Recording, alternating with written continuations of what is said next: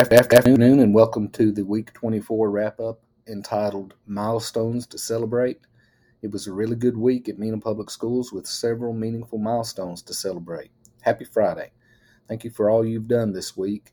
Week 24 encapsulates a week filled with remarkable achievements across our school community, from the collective pride in our Special Olympic heroes and the recognition of our innovative alternative education program to the joyous celebration of a volunteer's 90th birthday and the steadfast journey of our bus drivers, ensuring that every student's safe passage. We can also now retrieve data from Cognos again, so our performance targets have been updated. Special Olympics. This week, our Special Olympics athletes showcased their incredible talents, determination, and sportsmanship in a series of inspiring competitions. Their hard work and dedication were truly a sight to behold, bringing immense pride to our Bearcat family.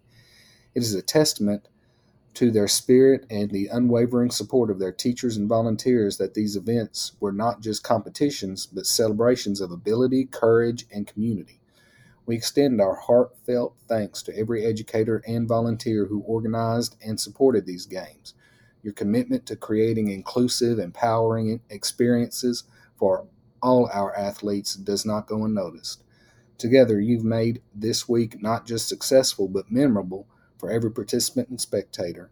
Thank you for your dedication and enthusiasm and for championing the spirit of inclusivity and excellence in our Special Olympics athletes. AE Showcase. On Wednesday, February 13th, the Arkansas Association of Alternative Educators held its annual Alternative Education Leadership Day at the state capitol in Little Rock. This year, Mena School District was presented with the highest achievement award for math ACT Aspire scores in the district AE program.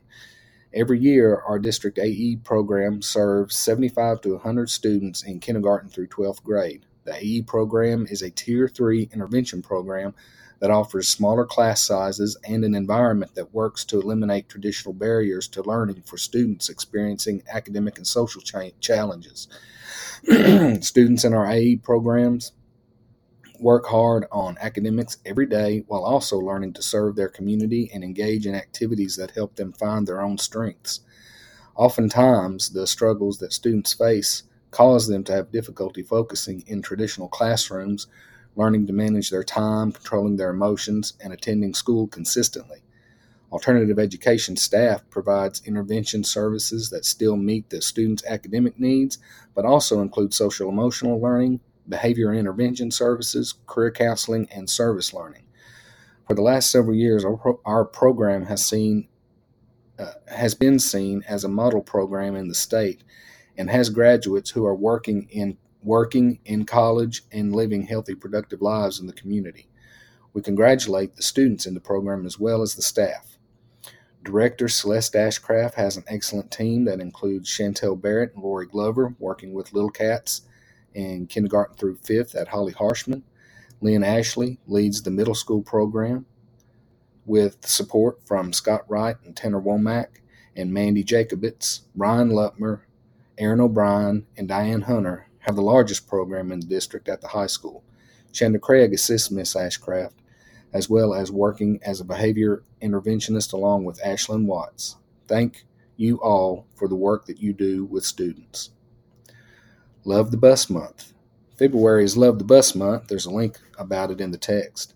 A special time dedicated to recognizing the invaluable role that school buses and more importantly, their drivers play in ensuring the safe transportation of students to and from school.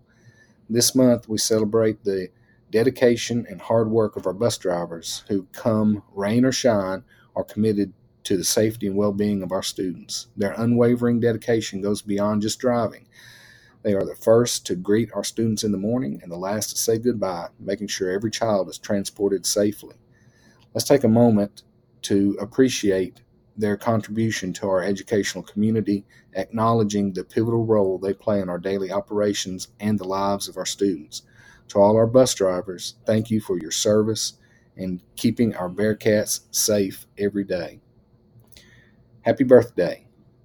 This week, we're thrilled to celebrate the milestone birthday of a cherished member of our Bearcat family at Louise Durham Elementary Sarah Carroll, who turns 90. A former employee who retired and is now volunteering, Sarah's remarkable dedication and vibrant spirit have been a cornerstone of our community, touching the lives of staff and students alike with her endless enthusiasm and commitment. As she celebrates this significant birthday, we acknowledge the profound impact Sarah has had on our school, embodying the essence of volunteerism and positive influence.